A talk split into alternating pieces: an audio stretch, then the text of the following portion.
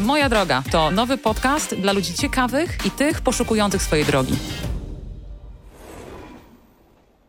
Słuchajcie kolejnego odcinka podcastu Moja Droga. Przy mikrofonie Dagmara Brzezińska. I Basia Mierzwińska. Mamy dziś ogromną przyjemność gościć w studio Magdę Kotlarczyk, szefową polskiego oddziału Google'a. Cześć Magda. Dzień dobry. Cieszymy się bardzo, że znalazłaś dla nas czas w swoim bardzo, bardzo napiętym kalendarzu i jesteś przedstawicielką, e, jak sama siebie nazywasz, przedsiębiorczyni korporacyjnej. Więc z ogromną przyjemnością wysłuchamy dzisiaj Twojej historii, ponieważ oczywiście miałyśmy wcześniej gości, którzy pokazywali nam swoją drogę e, w biznesach, które prowadzili sami. Natomiast Ty jesteś świetnym przykładem, który pokaże nam wszystkim, jak odnieść sukces niewątpliwie bardzo duży, zupełnie obiektywnie rzecz biorąc, bardzo duży sukces e, zawodowy właśnie w korporacjach. Także dzisiaj właśnie ten temat bierzemy na tapetę. Witaj Magda. Z mojej strony też serdeczne dzięki, że przyjęłaś zaproszenie i znalazłaś czas. E, myślimy sobie, że wielu naszych słuchaczy, którzy nie widzą się w roli e, osób pracujących na własny rachunek, e, może właśnie traktować Twoją drogę zawodową jako taką e, wymarzoną ścieżkę kariery. Także zapytamy Cię dzisiaj po prostu o receptę na sukces w korporacjach. Pytajcie. Ale zanim oczywiście e, podasz nam kilka rad, zadamy serię pytań na rozgrzewkę, żeby Ciebie lepiej poznać też od tej mniej korporacyjnej strony. Jesteś gotowa? No jestem. No to zaczynamy. Pies czy kot? Pies, a kot tylko jak pies pozwoli, czyli prawie nigdy. Okej. Okay. Bieganie czy yoga? Kawa nie wyklucza herbaty. Bardzo dobra odpowiedź. Wreszcie nikt nie zanegował jednego lub drugiego, albo nie powiedział trzeciej odpowiedzi, bo poprzednicy zawsze mówili coś zupełnie innego. Także bardzo się cieszymy. Góry czy morze? Zdecydowanie morze. Wszyscy u nas wybierają morze. Ja też. Musicie jakiegoś himalaistę zaprosić, albo himalaistkę, albo alpinistkę. Nawet mam wtedy... taką jedną osobę w głowie, więc pewnie złożę taką propozycję jednej osobie. No dobra, małżeństwo czy partnerstwo? Partnerstwo mi w zupełności wystarczy. Bezpieczeństwo czy ryzyko? Jestem zodiakalnym bliźniakiem, lubię i to, i to. E, to zresztą pociągniemy też ten temat, jeżeli chodzi o bezpieczne decyzje lub też ryzykowne decyzje w Twoim życiu. E, rozsądek czy emocje? Podobna odpowiedź. Jak przystało na zodiakalnego bliźniaka, mam czas i na to, i na to. Super. Pytanie może się wydać oczywiste, e, z, z, oczywistą odpowiedzią, ale e, może nas zaskoczysz. Korporacja czy własna firma? Zdecydowanie korporacja. Póki co.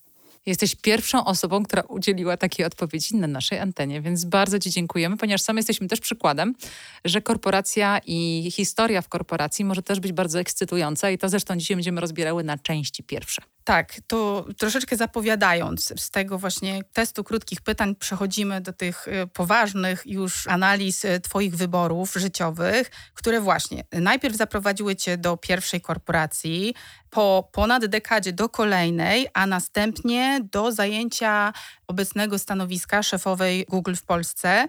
No właśnie, to może zacznijmy od początku, czyli od 1998 roku, kiedy jako studentka kierunku marketing i zarządzanie e, Uniwersytetu w Łodzi trafiłaś do Procter Gamble. Wydaje mi się, że tak naprawdę to się wszystko zaczęło dużo wcześniej, słuchajcie, bo jak się zastanawiałam i w ogóle dziękuję za to zaproszenie, bo ono spowodowało, że się troszeczkę zastanowiłam nad tą swoją drogą i też ją sobie I dziękujemy, że przyjęłaś też nas, i nasze zaproszenie. po prostu to swoje myślenie. Wydaje mi się, że to wszystko się zaczęło e, dużo wcześniej, bo tak naprawdę w, jeszcze w podstawówce. Yy, ja to się naprawdę lat... cofamy. Słuchajcie, tak, poczekajcie. Cofamy to... się, cofamy się. Bo my się cofałyśmy do studiów, a teraz Nie, do podstawów. bo widzicie, bo tak naprawdę, wiecie, no tak naprawdę na LinkedInie są tylko, są tylko studia, nie? Już Ale LinkedIna jeszcze wtedy nie było, no, Nie było, to prawda. No. Ale nie, y, tak, y, tak na serio. Wydaje mi się, że takim, taką, takim wydarzeniem, które miało wpływ na to wszystko, co się później wydarzyło w moim życiu, było to, że z różnych powodów trzy lata ze swojego życia w podstawówce spędziłam we Włoszech i, i przez to, kiedy jeszcze w Polsce była, no co tu dużo ukrywać, komuna, e, ja zobaczyłam, że ten świat e, może inaczej wyglądać i, i no, jak... Najpiękniejszy kraj z możliwych. Tak, tak, Mara, wiem. Wiem, dlaczego tak mówisz, aczkolwiek pomimo swoich, swojej niewątpliwej miłości do tego to kraju, to chętnie w polemikę, w polemikę wejdę.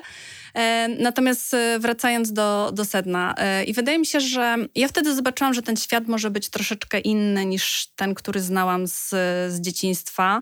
Zobaczyłam też, że samo poznawanie świata, zwiedzanie świata to jest coś, co mi przynosi niesamowitą energię. Niewątpliwie moją pewną rolę odegrali też w tym moi rodzice, którzy mnie zachęcali do tego, żeby ten świat zwiedzać, pomimo tego, że nie mieliśmy tak naprawdę pieniędzy, żeby to, żeby to robić. Ale wiesz co, poczekaj, że ci przerwę tutaj, bo bardzo ciekawy jest wątek również rodziców i rodziny, bo tak jak na przykład nasza poprzednia gościni, czyli Ania Kos e, opowiadała o tym, że jest przedsiębiorczynią, dlatego że rodzice również e, właśnie są przedsiębiorcami, w związku z tym wyciągnęła ten gen.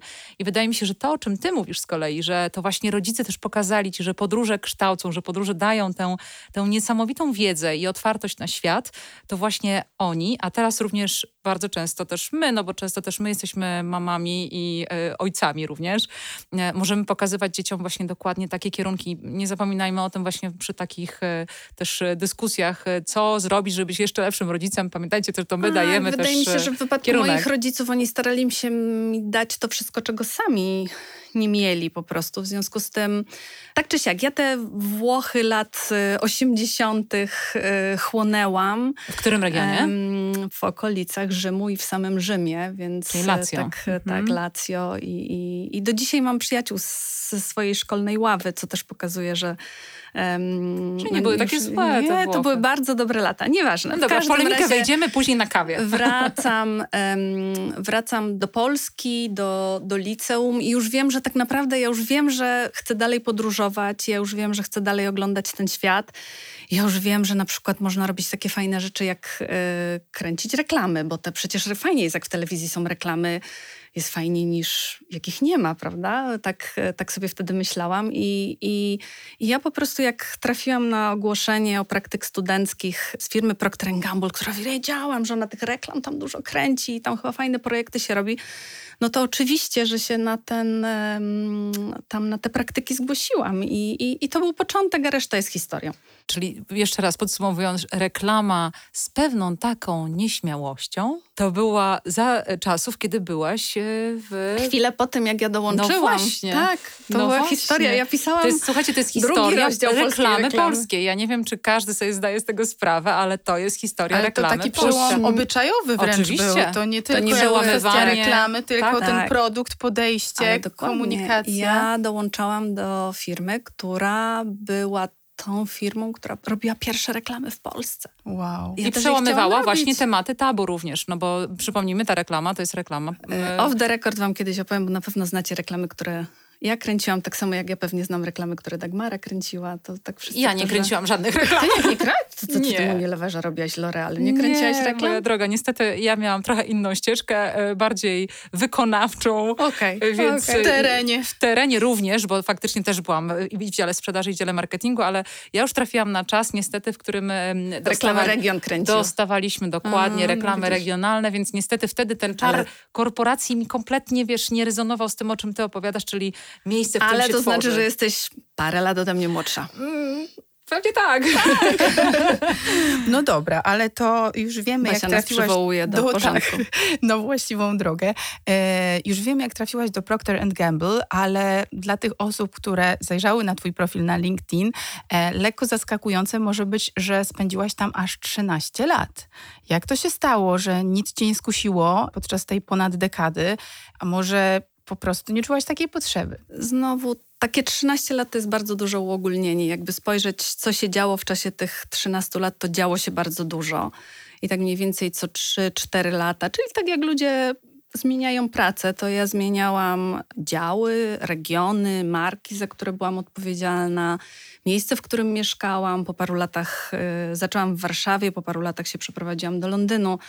Potem dziwnym zbiegiem okoliczności trafiłam do Genewy, potem wróciłam do Polski, więc to, to się po prostu działo. Bardzo dużo się działo w ciągu tych 13 lat i, i, i tak naprawdę dopiero pewnie pod koniec y, tego okresu zaczęłam czuć, że to już jest taki moment, że zanim jakaś nowa propozycja jest na horyzoncie w ramach korporacji, to, to, to ja tak naprawdę nie wiem, co jest, co jest dalej. I, i, I wtedy... Ja tu jestem trochę adwokatem Ale poczekaj, diabła. właśnie, zanim zaczniesz być adwokatem diabła, muszę powiedzieć jedną rzecz, że te twoje 13 lat to jest dokładnie czas, kiedy miałaś 20 lat i wchodziłaś w pierwsze swoje lata, e, kiedy miałaś 30 lat. I wtedy dużo rzeczy też testujemy, dużo eksperymentujemy. Tak jak powiedziałaś, zwiedzamy również nawet różne i działy i też przy okazji kraje, przy okazji e, tej całej podróży. I e, wydaje mi się, tutaj chciałabym zapytać cię o radę właśnie w kontekście dwudziestoletnich wchodzących na rynek pracy, co byś im poradziła? Bo na pewno tutaj parę dobrych, cennych rad możesz przekazać naszym słuchaczom. Wyjedź, zamieszkaj przynajmniej przez jakiś czas za granicą, jeżeli tego nie zrobisz na studiach. Ja nie zrobiłam tego na studiach i pewnie dlatego tak bardzo... Um, ale zrobiłaś to w podstawówce. ale, ale to nie była moja decyzja. Tak, Ja mówię teraz do osób, które w świadomy sposób kształtują swoją, e, swoje życie, więc e, ja chyba za mną była taka tęsknota, że nie pomieszkałam czasie studiów za granicą, ale za to no, niewiele później miałam taką, e, taką okazję. Ale dlaczego mówisz, że wyjedź? To, co, co to daje? Takiemu... Wiesz, to wtedy poznajesz siebie. Poznajesz mhm. siebie, czy jesteś, czy nie jesteś, czy chcesz być, czy nie chcesz być obywatelem świata, czy za czym tęsknisz, a za czym nie.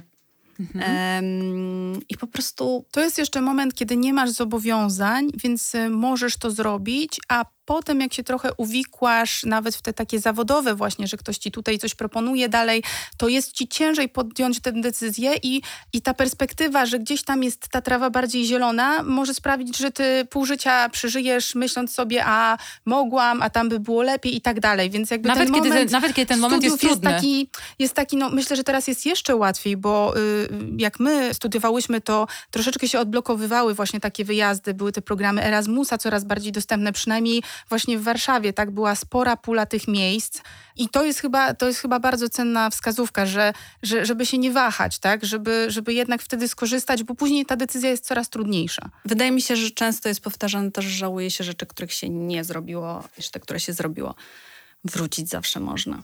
Zgadza się. Ja też przemieszkałam rok w Kolonii i wspominam to absolutnie jako cudowny czas i pracowałam też w międzynarodowej korporacji, która tam miała swoją centralę, siedzibę Schwarzkopf Henkel e, i tam też, szczerze mówiąc, e, e, miałam okazję właśnie uczestniczyć w takich globalnych strategiach marek i bałam się tego powrotu do Polski, że, że tutaj będziemy kupować te kasety i, i, i jak tak, tak naprawdę będzie taki bardziej trade marketing niż taki prawdziwy marketing, ale jednocześnie chciałam wrócić miałam szansę tam zostać, ale już przez kolejne lata wiedziałam tak naprawdę, co oznacza mieszkanie za granicą, praca za granicą, e, więc... Y, A Basiu, zapytam cię, zamienimy się rolami. Musiałaś się tłumaczyć, że chcesz wracać? Tak, ale miałam bardzo łatwe wyjaśnienie, że to nie ja chcę wracać, tylko mąż, jeszcze wtedy chłopak, także zrzucałam na okay. niego. E, ale tak, ale absolutnie tak.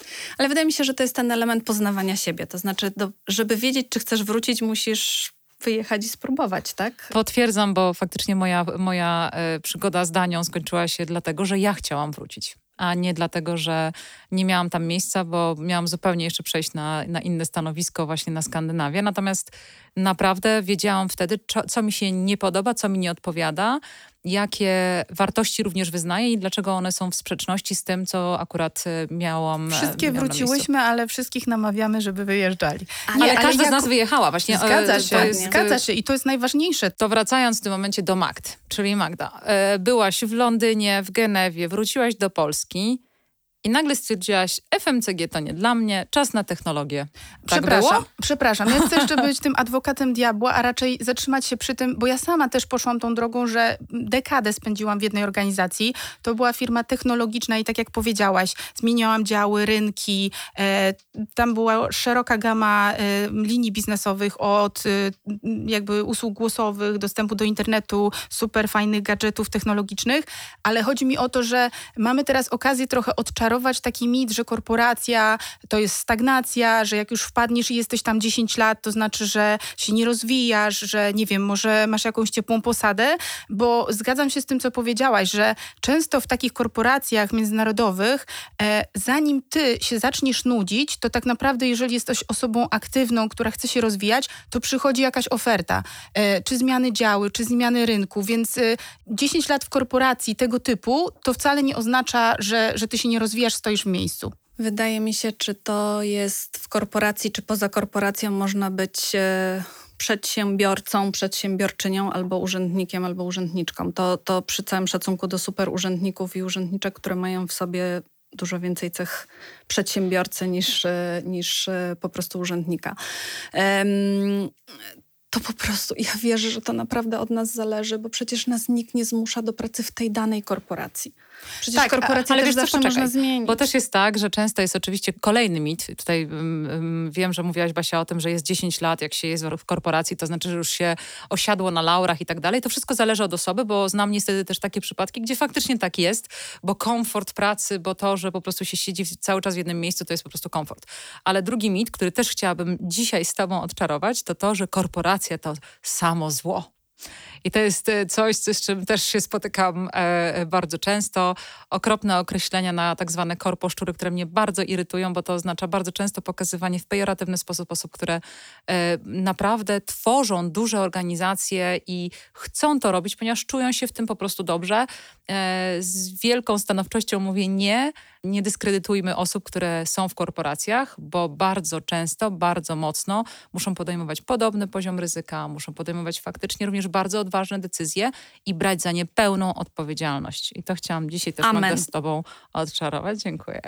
I super, super myślę, że to podsumowuje i właśnie jakby twoje Magda stanowisko to określenie przedsiębiorca korporacyjny. Przedsiębiorczyni. Przedsiębiorczyni, tak. Ja teraz ćwiczę Feminitywy. Feminitywy, tak. tak. Ale dopuszczamy też możliwość, że tak, firma... Mógłby tutaj również być mężczyzna, przedsiębiorca. Mogą tak, pracować przedsiębiorcy, tak? Co było powodem, dla którego zmieniłaś FMCG, czyli korporację z y, tego sektora dóbr szybko zbywalnych na firmę technologiczną? Ciekawość. Okej, okay. bardzo fajna cecha, którą niezwykle cenię również. Ciekawość. Ja po prostu, szczerze, nie miałam pojęcia, czym to się je i to było najfajniejsze. Zostałam zaproszona do procesu rekrutacyjnego w, w Google. Oczywiście przygotowałam się jak na egzamin. Jak, na, jak do egzaminu. co najmniej. Ja nadal nie wiedziałam do końca, po co oni mnie tam chcą zatrudnić. no ale założyłam, że tyle się mówiło o tych procesach rekrutacyjnych w Google, więc jak, jak już ta oferta przyszła, to stwierdziłam, że oni chyba też może lepiej niż ja wiedzą, wiedzą dlaczego, po co im jestem potrzebna, ale, mm, ale chyba to, że ja wiedziałam, że ja chcę pracować dla tej firmy, nie do końca pewnie wiedziałam, e, jaka do końca będzie moja rola, ale w tym wszystkim to było chyba najfajniejsze. Ale tutaj też Twoja droga, która jest e, w tej, w tej konkretnej firmie, jest też bardzo ciekawa i to chciałybyśmy też zahaczyć, ponieważ FMCG, czyli Procter Gamble, był właśnie w momencie Twoich Twojego rozpędu w karierze zawodowej, a Google nastąpił w momencie już takiego osadzenia mocnej pozycji e, w biznesie, e, który właśnie sobie wypracowałaś przez tych wiele lat. I na pewno były momenty, i tutaj chciałybyśmy Ciebie też o to zapytać, które nie były tymi momentami, gdzie zawsze wszystko szło idealnie, pięknie i można byłoby o tym opowiadać godzinami. Były to też było trudne niesamowite, momenty. absolutnie, dlatego że e, w korporacji przez te wszystkie lata zawsze odpowiadałam za rzeczy, które znałam dużo lepiej niż moi podwładni, bo ja tą pracę wykonywałam parę lat wcześniej, tak? Jakby mhm. ja mm, mm, przeszłam te kolejne szczeble, kolejne kroki. E, tutaj muszę tylko wytłumaczyć słuchaczom, że teraz e, nastąpił taki, taki moment, w którym Basia zaszeleściła. I e, odbyło się wywracanie oczami przez Dagmarę. zaszeleściła To było uduszenie na dystans. I, e, a Dagmara zaszeleści. Ale wracając, wracając do rzeczy, to znaczy tak, do momentu, kiedy przyszłam do Google'a, byłam zawsze przyzwyczajona, że pracę, którą wykonywali moi podwładni, była pracą, którą ja wykonywałam wcześniej. W związku z tym ja dokładnie wiedziałam, na czym ta praca mm, polega. W momencie, e, kiedy dołączyłam do zespołu e, Google'a, zaczęłam zarządzać zespołem, w którym osoby o na przykład e, marketingu internetowym, wiedzą, nie dość, że wiedzą więcej niż ja, to zawsze będą wiedziały więcej niż ja, bo są chodzącą legendą marketingu internetowego w Polsce. Pozdrawiam Iwonę, pozdrawiam Mariusza, oni wiedzą dokładnie o kim, e, wszyscy wiedzą dokładnie o kim, e, o kim mówię. I dla mnie było to bardzo dziwne uczucie, bo nagle mam, ja mam zarządzać osobami, które wiedzą więcej niż są bardziej kompetentne w tym zespole. Ale co się Czy okazuje? mogę coś powiedzieć? Tak. Bo przeszłaś wtedy z bycia menedżerem na wreszcie bycie liderem. I to jest ta I duża to różnica. Jest właśnie, i to jest ten moment, w którym, ale co też zrozumiałam? Zrozumiałam, że pewne moje umiejętności związane z zarządzaniem ludźmi, związane z, z byciem liderem są absolutnie transferowalne. Zrozumiałam, że Google mnie zatrudnił nie dlatego, że znam się na digital marketingu, tylko dlatego, że moje doświadczenie prowadzenia zespołów, rozwijania biznesu e, jest e, mm, po prostu jest, tak? Ja jestem w tym dobra i mogę po prostu z jednej branży przenieść to na inną. Wiem, jak to wyglądało po stronie klienta, teraz będę próbowała Ale jakie były te przenieść. trudne, trudne momenty? Wracam do tego. Ja będę cały czas naprowadzała, bo widzę, że wszystkie jesteśmy gaduły. To tak, to znaczy, że ten podcast dłużej dzisiaj potrwa. Tak. E, nie, to właśnie było przede wszystkim to, że ja y, już miałam zarządzać, a jeszcze tak naprawdę troszeczkę po omacku się poruszałam w tych tematach.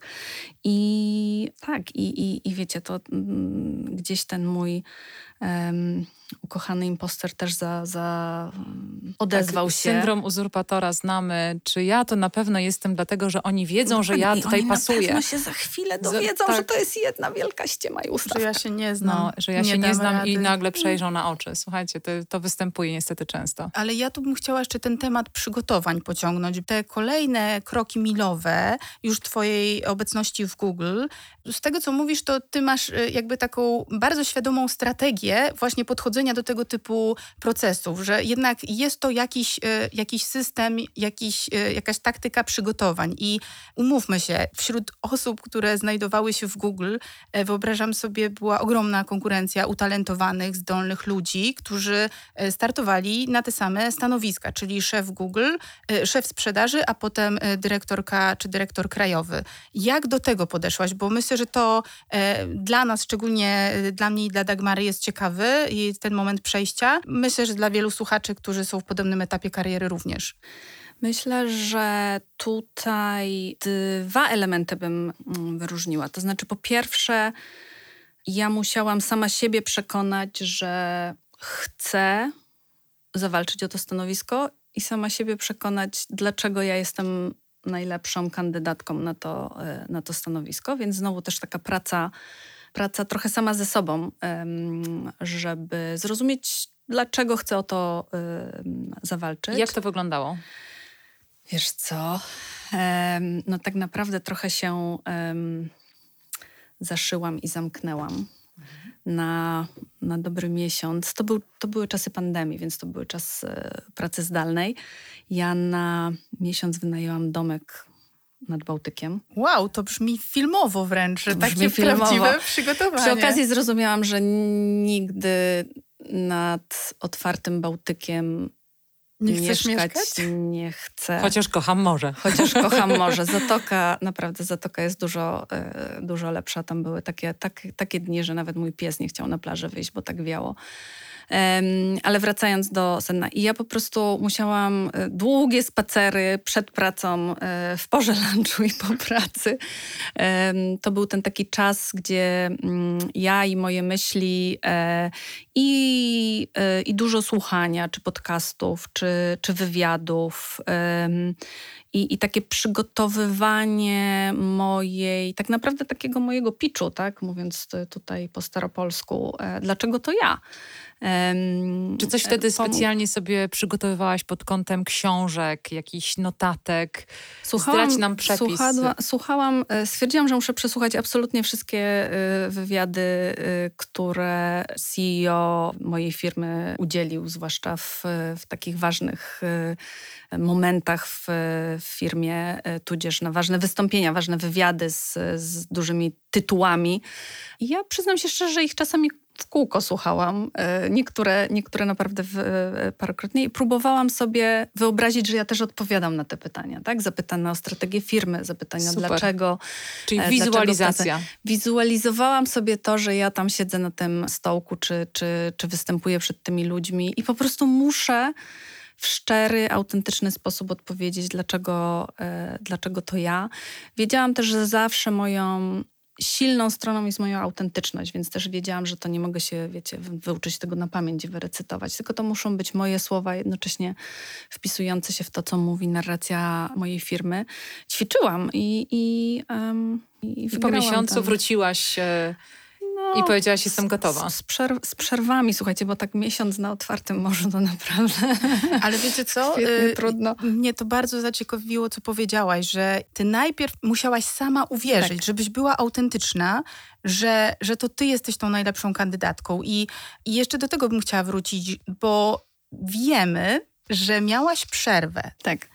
I, e, I zastanawiam się, czy to też nie jest element tego sukcesu, że ty potrzebowałaś dystansu, żeby zrozumieć, że ty chcesz dalej w to iść i walczyć o te największe, największe mhm. stanowiska, najwyższe i najbardziej odpowiedzialne, bo to nie jest takie oczywiste, bo każdy z nas z jednej strony chce awansu, ale z drugiej strony dziś może nawet y, podświadomie przyciska hamulec, że to jest odpowiedzialność. Zawsze muszę mieć ostatnie zdanie, muszę wszystko najlepiej wiedzieć, więc, więc e, tak, jaką jak to rolę odegrał?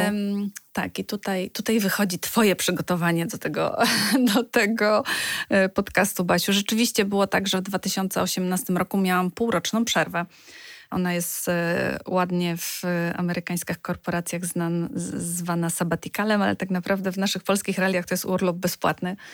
E, kiedy mm, w 2018 roku to było dwudziestolecie mojej pracy zawodowej, takiej korporacyjnej, bo innej tak naprawdę e, nie znałam, oprócz prac, prac studenckich.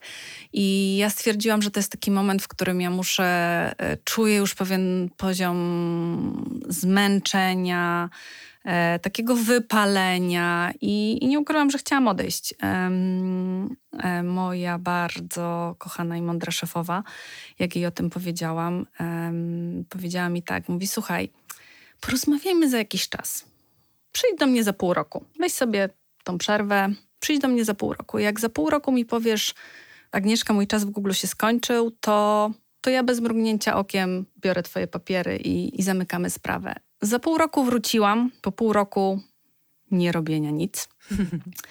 I uznałam, wróciłam z postanowieniem, że jak mam skończyć swój, swoją korporacyjną przygodę, to chcę ją skończyć właśnie w Google i właśnie na, takim, na takich. Yy, na takim wysokim C, tak? Y, I, i zobaczyć, co jeszcze, y, czego jeszcze mogę doświadczyć, czego jeszcze się mogę nauczyć, co jeszcze mogę dać i co jeszcze mogę Warto, znaczy ja chcę tutaj zaznaczyć jedną rzecz, mianowicie to, że y, jest to naturalny proces i to chciałabym powiedzieć bardzo wprost słuchaczom i słuchaczkom, że naturalnym procesem jest, że po 20 latach zazwyczaj to wypalenie zawodowe, ładnie nazwane oczywiście, bo to wypalenie zawodowe ma wiele twarzy, czasami może być faktycznie bardzo symptomatyczne, objawiające się różnego rodzaju również schorzeniami, ale też może być po prostu wypalenie zawodowe, mające objaw tego, że nie chce mi się już nic, albo po prostu jedyne o czym marzę to o wcześniejszej emeryturze i tak dalej. Jest to naturalno, naturalny też proces. Jeżeli działamy na wysokich obrotach przez 20 lat, pamiętajmy, że mówimy tutaj o 26 dniach urlopu co roku, nie więcej, e, chyba że mamy wolny zawód albo prowadzimy własną firmę, możemy inaczej zarządzać czasem, ale tak jak po poprzedni nasi e, goście mówili nam o tym, że posiadając własną firmę, to nie jest tak, że pracujesz tylko e, dwa dni w tygodniu, a reszta to jest plaża, bo tak nie jest. Więc to wypalenie zawodowe przychodzi i pamiętajmy o tym, ważna jest również nasza samoświadomość, e, patrzenia na nas, gdzie my jesteśmy w tym wszystkim i proszenia również właśnie o takie przerwy, bo to nie jest tak, że one przyjdą do ciebie. Magda, ty miałaś świetną, świetną szefową, która to zauważyła i powiedziała ci wprost, to jest ten moment, e, weź oddech, bo naturalnym jest, że po 20 latach, w połowie naszego czasu pracy, który mamy przez całe życie, bo jednak pracujemy do 60, jest możliwy ten moment właśnie wypalenia. Ja bym jeszcze powiedziała tak, w moim wypadku to była trochę taka ja sobie szykowałam trochę taką nagrodę za, na no. to dwudziestolecie korporacyjnej, intensywnej pracy. E, rzeczywiście byłam bardzo zmęczona, potrzebowałam tej przerwy. Wydaje mi się, że dla niektórych to może przyjść po prostu wcześniej. Mhm. Też myślę sobie z perspektywy czasu i z perspektywy też e, różnych innych historii, które słyszałam i o których coraz głośniej się mówi i dobrze, że się o tym mówi. Dobrze jest ten moment zidentyfikować wcześniej niż później, bo później y, mogą, możemy już mieć do czynienia z na przykład z depresją, tak? która jest mhm. chorobą, o której należy, na, należy mówić i należy, należy ją w, po prostu leczyć. A ty wtedy miałaś jakiś pomysł właśnie, że już składałaś wypowiedzenie i chciałaś jechać na te sławne Mazury, otwierać pensjonat, patrzeć codziennie na jezioro? Czy po prostu nie miałaś kompletnie pomysłu, ale wiedziałaś, że już tego nie możesz kontynuować? Nie, ja wiedziałam, że ja, um, ja muszę jakoś coś nowego wymyślić. Nie miałam pojęcia, co to może być, ale zrozumiałam, że żeby to wymyśleć, to muszę sobie dać przerwę bo nie jestem w stanie tego robić po godzinach. Tak? Mhm. Czyli co, wracam z pracy, mm, załatwiam co trzeba i co mówię, a dobrze, no to teraz y, co dalej? I też w ogóle zrozumiałam w ciągu tych sześciu miesięcy, że ja na przykład y, w ogóle nie mam takiej potrzeby założenia własnej firmy. Nie. A próbowałaś? Nie, nie dla mnie. Nie próbowałam. Znaczy tak, y, ja mam mnóstwo pomysłów na firmę i chętnie je rozdzielę po kolejnych osobach, które mają ochotę cokolwiek z tym zrobić. Ja po prostu... Ale na ten temat porozmawiamy w drugim podcaście.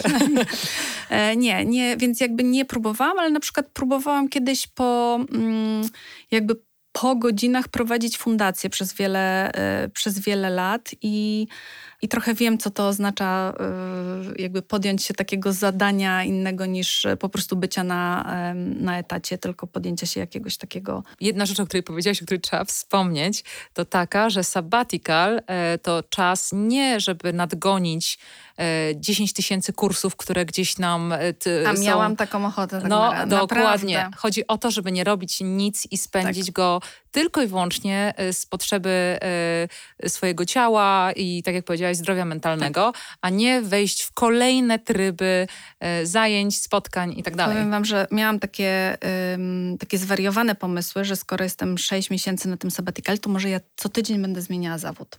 O, i na przykład mówię, a jakbym tak była takim baristą, na przykład przez baristką przez tydzień, a potem um, w kolejnym tygodniu coś innego, bibliotekarką, a w kolejnym Szalony coś pomysł. tak dalej. Żeby zebrać takie kolejne, wiecie, tak jakby kolejne doświadczenia, a potem stwierdziłam, że, że nie. I co odkryłam? Odkryłam na przykład, znaczy tak, to nie jest tak, że przesiedziałam 6 miesięcy na, na, na sofie, odwiedziłam E, przyjaciół w zupełnie innym trybie niż e, zazwyczaj. Zobaczyłam, że ku mojemu zdziwieniu lotniska w środę o 12 wyglądają zupełnie inaczej są niż bardzo te lotniska. Przyjemne. Są bardzo przyjemne. Ludzie się nie spieszą, nie ma kolejek na bramkach. Całe swoje zawodowe życie to było, znałam lotniska z piątkowych weekendowych wypadów albo z poniedziałkowych e, wyjazdów siódma rano. rano, siódma rano albo i wcześniej. Także, także to było takie, to była cała, cała taka taki zbiór doświadczeń, których e, przez te 20 lat przy 20 parodniowym e, roku urlopu no, nie byłam w stanie doświadczyć. To jaka jest Twoja rada na odniesienie sukcesów korporacji? Bądź ciekawa, ciekawy, odważna, odważny. Jak, jeżeli to nie jest korporacja, która ci to wynagradza, to po prostu zmień korporację. Ja, ja mówię, no może mówię z perspektywy osoby uprzywilejowanej, która zawsze miała taką możliwość, że ta moja ciekawość i ta moja chęć uczenia się i ta moja chęć rządzenia była, była wynagradzana, ale tak wiem, że tak nie może zawsze być. Nie musi zawsze być. No ale teraz przed tobą trudne również momenty. Y, jak sama przed naszym spotkaniem opowiadałaś, y, pierwszym testem dla ciebie jako szefa to był, y, to był początek wojny rok temu i to, to ty musiałaś podjąć decyzję, co się będzie działo, co robimy. Taki egzamin dojrzałości w roli e, lidera. Tego, tak. Tak, i powiem Wam, że to był taki moment, w którym ja wiedziałam, co mam robić. Wydaje mi się, że on nas wszystkich obudził trochę z takiego letargu pandemicznego albo postpandemicznego, kiedy my się zastanawialiśmy, czy możemy się spotkać, czy nie możemy się spotkać, bo się zarazimy albo się nie zarazimy, albo kichniemy na siebie, albo nie kichniemy na siebie. I to był taki to było ryzyko, które, którym zarządzaliśmy w naszym życiu, a to się nagle okazało, że potrafi być, potrafią być e, naprawdę trudne sytuacje, o wiele gorsze sytuacje. Także tak, tak. dla nas naj, najgorszą sytuacją jako menedżerów było jak y, zarządzić pracą zdalną, a nagle okazało się, że Jesteśmy prawdziwym problemem to jest zagrożenie życia Dokładnie. i e, bytu rodziny. No tak, ale przed tobą teraz w takim razie kolejne wyzwanie. Możemy o tym powiedzieć e, już teraz, no bo oficjalna informacja również została przekazana. Patrząc na wiele spółek technologicznych, e, widzimy sporą część wielkich korporacji, ogromnych korporacji, od Amazona po właśnie między innymi Google'a, e, które przygotowują się do dużej ilości zwolnień swoich pracowników.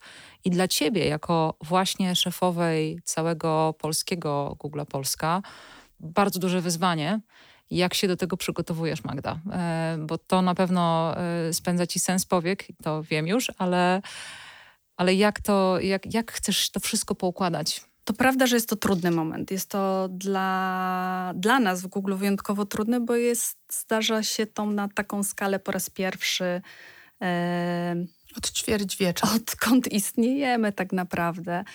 Ale wiecie co, przez szacunek dla tych wszystkich osób, które już wiedzą, że zostały zwolnione, bo te osoby w Stanach już to wiedzą, ale tych, które poza Stanami jeszcze tego nie wiedzą, to, to, to chciałabym prosić trochę o chwilę takiego oddechu. My musimy na każdy na swój sposób przejść przez e, pewien rodzaj szoku, żałoby, każdy w swoim, e, w swoim tempie, ale niewątpliwie ja jako mm, osoba, która mm, jest w tej roli, czuję odpowiedzialność, żeby to było y, zrobione zgodnie z, z tymi wszystkimi wartościami, które y, moja firma i ja jako lider, y, w które wierzę i, i które zamierzam wypełnić. To przy tej okazji może to jest dobry moment na pytanie, co po korporacjach czy istnieje życie i Twoja wizja życia poza y, korporacjami, po zakończeniu tego etapu, czy być może chcesz jak najdłużej właśnie ten model życia kontynuować? Ja, y, ja w tym 2018 roku, jak już podjęłam decyzję, że wracam, to znaczy, że tak naprawdę, że nie odchodzę z tego y, z Google'a, e, postanowiłam, że moje życie po korporacji zacznie się po Google. Czyli Google jest twoją ostatnią tak. korporacją. Tak, okay. e, tak postanowiłam w 2018 roku i nadal to, to podtrzymuję. E, wróciłam, żeby jeszcze e, tak, żeby jeszcze więcej się nauczyć, żeby jeszcze więcej, żeby, żeby więcej dać i więcej zabrać.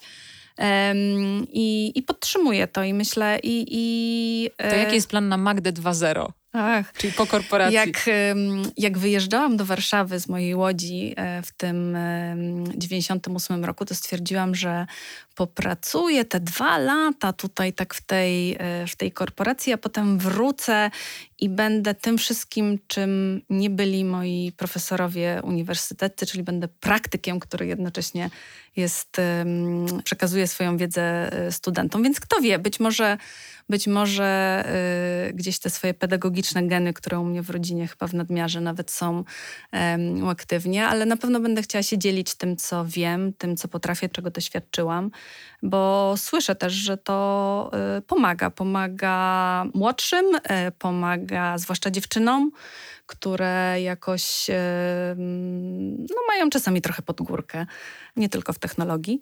E, nie tylko w świecie wielkich technologii. Więc e, cieszę się na to. I wiecie co, też się cieszę na to, że to jeszcze jest takie niedodefiniowane. To też jest takie fajne, że, że ja zawsze muszę wiedzieć, co to będzie. No nie, nie trzeba wiem, no. programować, trzeba się otworzyć na różne możliwości. Ale z drugiej strony warto mieć wizję siebie. I tutaj to jest to, o czym wspominałaś Magda. I bardzo mi się to spodobało, że mówiłaś o wizualizowaniu. Zresztą podobnie jak Piotr z Joela który też opowiadał o tym, że zanim powstała restauracja Joel, e, miał na ścianie moodboard, w którym wizualizował sobie dokładnie, jak będzie wyglądała jego, jego restauracja. I wydaje mi się, że ta wizualizacja jest taką pierwszą radą. Drugą to jest ciekawość. Trzecią to są podróże, o których wspominałaś, tak. które otwierają. Absolutnie. Jeśli chodzi o wizualizację, to absolutnie jestem w stanie sobie wyobrazić, że jeżdżę gdzieś przez po świecie przez trzy albo mieszkam gdzieś przez trzy miesiące, a potem wracam gdzieś na kolejne trzy miesiące, jakiś projekt przeprowadzić albo coś. Ja bym też podkreśliła ten, e, ten jakby pozwolenie sobie na ten etap przerwy i złapania dystansów, bo e, to, co mówisz, tak Mara, jeszcze o tej wizualizacji, tak, to zanim zaczniesz wizualizować, ty musisz zajrzeć w głąb siebie, złapać dystans energię. i wymyślić, co będzie dalej dobre dla mnie, tak? I potem jakby te wszystkie klocki się zaczynają jakoś y, układać i, i prawdopodobnie udać się osiągnąć ten cel. Ale najpierw ty musisz wiedzieć, co ty chcesz i czasami trzeba coś zakończyć bez planu na dalszy etap, zastanowić się, y, nie robić nic, jak to powiedziałaś, i, i wtedy coś tam może kliknąć. Ale to się wiąże z odwagą. Bo pamiętaj, że nie, tak samo jak Magda mówisz o tym, że to się zaraz zakończy i nie wiesz, co to, co to będzie, to tutaj słychać bardzo dużą odwagę w tym, że możesz sobie na to pozwolić ale i chcesz to ja zrobić. To, to jest odwaga, ale to też jest niezależność finansowa, która wiem, że gdzieś jest jakimś takim tak. tematem, który się u Was też już e, przejawiał, w, e, pojawiał w rozmowach.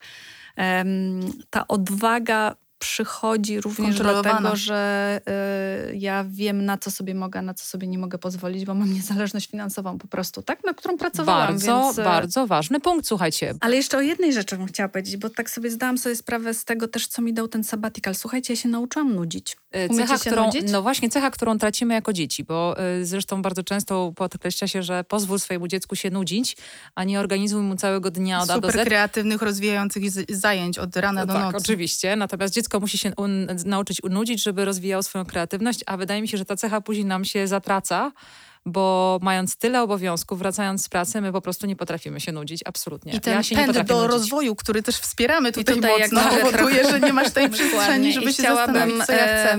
tutaj podziękować mojej przyjaciółce Izie, która mnie tego nauczyła, albo zwróciła mi uwagę, że ja tego nie potrafię robić i że powinnam to poćwiczyć trochę. To zgłoszę się do ciebie po przepis. Ja nie wiem, jak się nudzić. Zapraszam. Dobra, czyli teraz tak, jeszcze ostatnie dwa pytania proponuję. E, zupełnie z innej e, kategorii. Mianowicie nasi słuchacze również piszą do nas e, wiadomości i, i pytają się nas różne kwestie, które chcieliby, żebyśmy poruszyły. I jednym z pytań, które wybrałyśmy, a tych pytań trochę było i wybrałyśmy dla ciebie to pytanie, Ulala. jest jak sobie radzić z perfekcjonizmem i w jaki sposób czasami odpuścić? Sobie po prostu z nimi radzić, totalnie założyć, że... Yy nie lubić go, robić mu na złość, właśnie nie robić rzeczy, które są perfekcyjne, albo może mieć jakiś taki jeden jeden obszar, ale no nie więcej. No dobra, ale jak to zrobić? Bo to nie jest takie łatwe. Nie mogę sobie wstać i powiedzieć, dobra, ja dzisiaj nie będę perfekcyjna, bo mam to po prostu już tak zakodowane, że no ja akurat nie, ale... To, no, ale Magda nam powiedziała taką rzecz y, y, przed y, tym nagraniem, że zamyka komputer, że ona nie jest w stanie pracować, więc ona ma taki swój nie chyba wewnętrzny, wewnętrzny alert, który jej mówi, że już dalej nie pociągnę, bo będę Ale przede wszystkim jak ja jestem nieznośna. zmęczona, to tym bardziej nie jestem, nie, nie, nie mogę być perfekcyjna, tak? Wiecie, no zasada 80-20, faster is better than perfect. No, no jak, jak się szybko żyje i się to... to Perfekcjonizm to, to, ja bym, ja bym, to ja bym powiedziała, no to podjąć takie wyzwanie perfekcjonizmu i właśnie powiem wam tak, ostatnio, ostatnią sobotę spędziłam z um, moimi rodzicami i z, um, z przyjaciółmi rodziców na, na kolacji, którą robił mój tata nakrywał do stołu mój tata. Jakież było nasze zdziwienie, jak e, serwetki, które były podane do stołu, były serwetkami wielkanocnymi. Takie znalazł.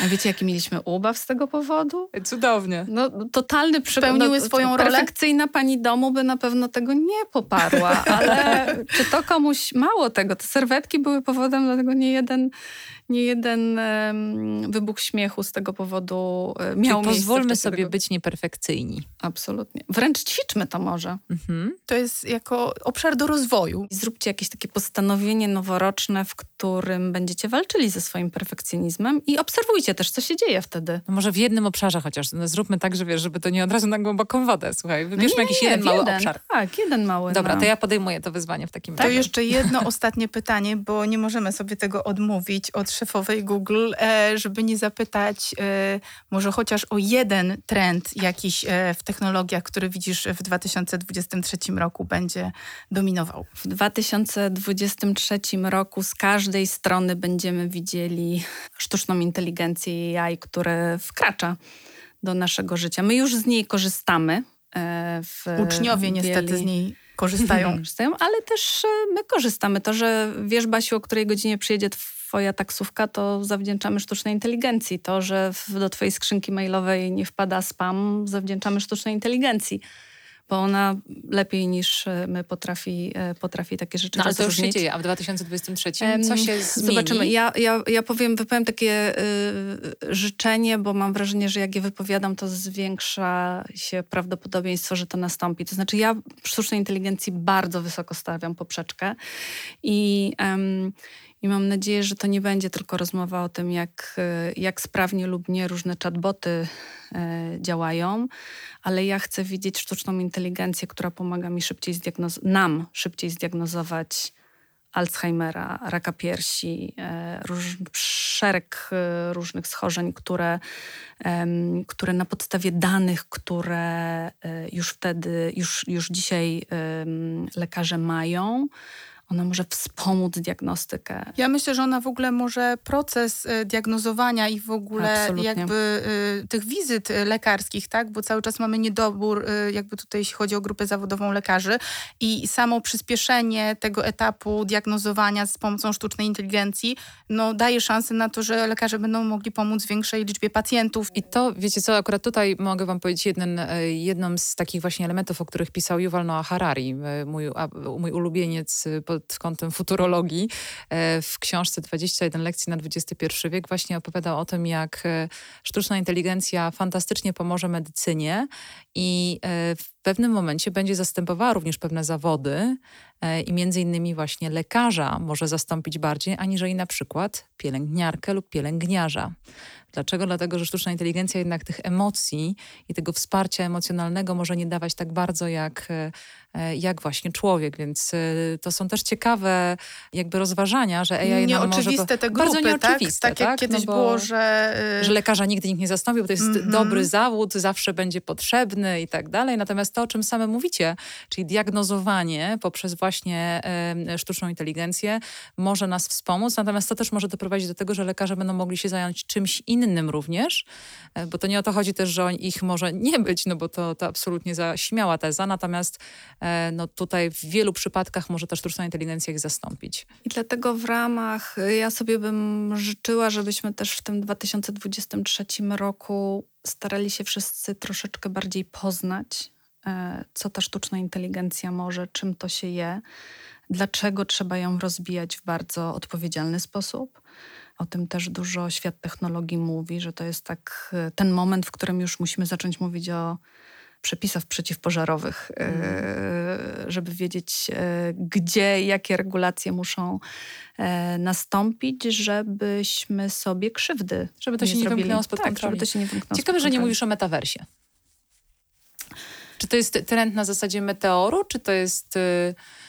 tak cię przepytuję, bo jednak jesteś przedstawicielką... To było 2022. No to jest passe, rozumiem, okej, okay, dobra. Y, wiecie co, nie wiem, chyba sam, sama, same firmy, które y, wybrały metaversum jako swój jako ten trend, na który stawiają, też mówią, że one nie wiedzą do końca, jak to się, w którą stronę się to rozwinie, więc to na pewno się będzie rozwijało, natomiast y, również z pomocą sztucznej inteligencji. Natomiast ja jestem dużo bardziej um, fanką takich e, przełomowej technologii, która mi może pomóc nie w przyszłości, tylko już jutro. I ja myślę, że właśnie jeśli chodzi o sztuczną inteligencję, to też ją odmienialiśmy przez wszystkie przypadki przez ostatnie kilka lat, ale rok 2023 przez choćby ten chat GPT faktycznie staje się taki dostępny dla każdego od ucznia przez biznes. W komentarzach powiemy Państwu, co to znaczy, bo Basia y, mówi szyfrem teraz. Chodzi mi o to, że faktycznie sztuczna inteligencja myślę, że w bieżącym roku ma szansę Polsce znaleźć zastosowanie na skalę masową, a metaversum myślę, że cały czas jest w tym trybie, o którym dużo mówimy, ale jeszcze nie wiemy do końca, kiedy przyjdzie ta taka skala. faza i skala, tak, że większość biznesu tam przejdzie rzeczywiście i będziemy wiedzieli, co tam dalej się będzie działo. Magda, wciąż czujemy niedosyt, yy, słuchając Twojej drogi zawodowej. Jakbyśmy mogły teraz zebrać kilka Twoich rad na temat tego, jak przetrwać i jak odnieść sukces. Po pierwsze, po drugie i po trzecie, wyśpi się.